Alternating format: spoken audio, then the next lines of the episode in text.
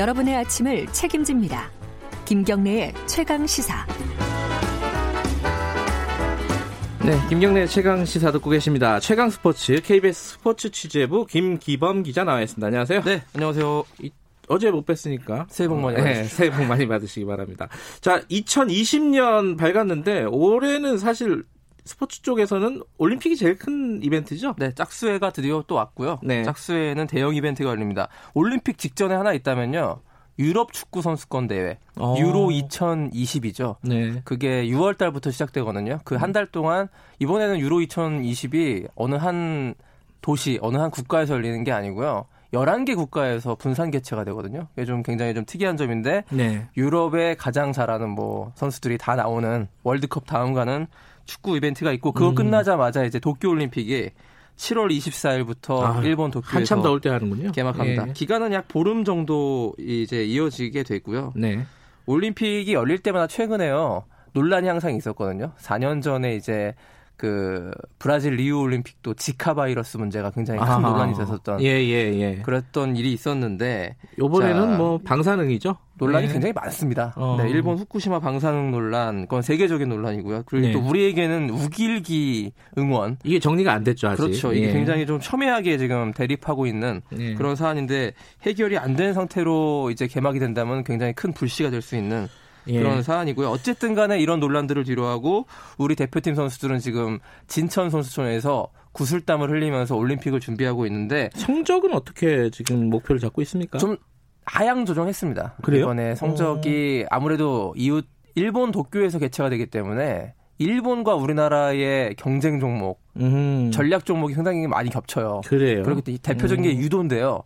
유도에서 예전 같은 경우에는 한 3-4개의 금메달을 목표로 하고 있었는데 그래요? 지금은 한두 개 정도라고 봐야 됩니다. 넉넉하게 잡아도. 홈그라운드 2점도 있고 그렇습니다. 일본 같은 경우에. 자, 야구만 해도 이제 야구가 이제 일본이 전력을 다할 것이기 때문에 우리가 베이징올림픽 때처럼 금메달을 장담할 수는 없는 그런 상황이고 그래서 대한체육회는 좀 보수적으로 최소 7개 정도로 목표를 잡고 있고 최대 10개의 메달을 따서 어쨌든 종합순위로 따져봤을 때 10위권 이내로 한 번 더 5회 연속으로 들어보자. 이것이 목표입니다. 자, 금메달 유력 종목 소개해드리면요. 양궁이 있고요. 양궁이 4년 전에 리우에서 전 종목 석권했습니다. 아, 그랬었나요? 이번에는 혼성 듀엣 종목이 하나 신설돼가지고 5개의 금메달이 걸렸는데 한 번 더 도전하긴 하는데요. 워낙 요즘에 양궁의 그 전 세계적인 도전이 거세기 때문에 전 종목 석권도 만만치 않은데 우리가 압도적인 일이 이런 거 아니에요 이제는? 사실 4년 전에도요. 아슬아슬한 전 종목 석권이지 뭐 당연히 우승하는 거 아닙니다. 그렇기 때문에 선수들이 좀 부담도 많이 느끼고 있는데 어쨌든 목표는 그렇게 잡고 있고 자, 펜싱을 또 들 수 있어요. 펜싱 사부르의 오상욱 선수가 거의 세계 랭킹 1위에 가까운 선수거든요. 네. 이 세계 펜싱 사부르도 강력한 금메달 후보. 네. 그다음에 여자 골프 뭐 우리나라 선수들이 가장 잘하잖아요. 그러니까 그게 이제 양궁보다 더 압도적으로 국가대표에 들면 금메달이 약간 보장된다. 이 정도로 생각될 만큼 여자 골프가 확실한 금메달 기대 종목이고 태권도 역시 마찬가지입니다. 이렇게 한 4개 종목이 많은 메달을 노릴 수 있는 우리나라의 메달 밭이라고 할 수 있겠습니다. 기대해봐야겠습니다. 도쿄올림픽이 한일 관계를 좀 개선하는 계기도 됐으면 좋겠어요. 네, 그런 바람도 있습니다. 네. 어제 프로농구가 최다 관중 기록을 세웠다. 이건 왜 이런 거죠? 근데 밤 10시에 시작한 경기가 최다 관중 좀 이해가 안 되시죠? 밤 10시에 시작하는 것도 이게 원래 하는 이벤트예요? 그렇습니다. 12월 31일 밤 10시부터 이제 자정을 넘겨서 1월 2일 새해를 맞는 송구영신이 아니라 농구영신이라는 타이틀을 붙여서 몇 년 동안 지속되고 있는데요. 재밌네요. 네, 이게 대박을 터뜨리고 있습니다. 그래서 그 부산에서 열렸는데 7,800명이 입장해서 올 시즌 최다 관중. 원래 거의 꽉 찬 거죠? 네, 관중석이 원래 6,000석인데요. 예매할 수 있는 게 이게 다 더 오픈해달라고 해가지고 2층 구석에 있는 그 사각지대 통천을 걷어내고 거기까지 관중들이 왔어요. 그래요. 그 정도로 인기가 많은 농구 영신인데요. 네. 그 농구공을 색깔로 해가지고 보신각 종 만들어 저기서 종도 치고요. 아, 이벤트가 좀 있군요. DJ랑 같이 이제 춤도 추고 댄스 파티도 하고 굉장히 재밌습니다. 이제 입소문이 많이 나가지고 이게 다 이제 보러 오셨어요. 9박 2일 파티. 농구영신 행사가 앞으로 계속될 것이고 어떻게 보면 좀 확대될 수 있을 것 같아요. 그 농구영신 행사가 전체 프로농구 경기 중에 한 경기만 농구영신 행사로 열리는데요. 이제 좀 여러 경기를 확대할 수도 있지 않냐.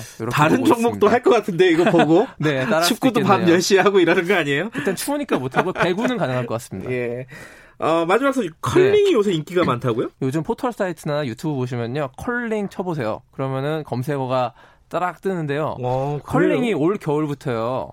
리그제를 도입했습니다. 근데 여기서 대형 스타가 지금 출연해가지고 화제입니다. 누구예요? 경북체육회 소속의 혼성 믹스 더블 2인조 송유진 전재익조인데 송유진 선수가 여자 선수인데요. 예. 굉장히 그 외모가 화제가 되고 있습니다. 그래요? 그래서 네. 실력도 게다가 이제 외모에 못지않게 출중해서 별명이 이제 컬링 손담비거든요.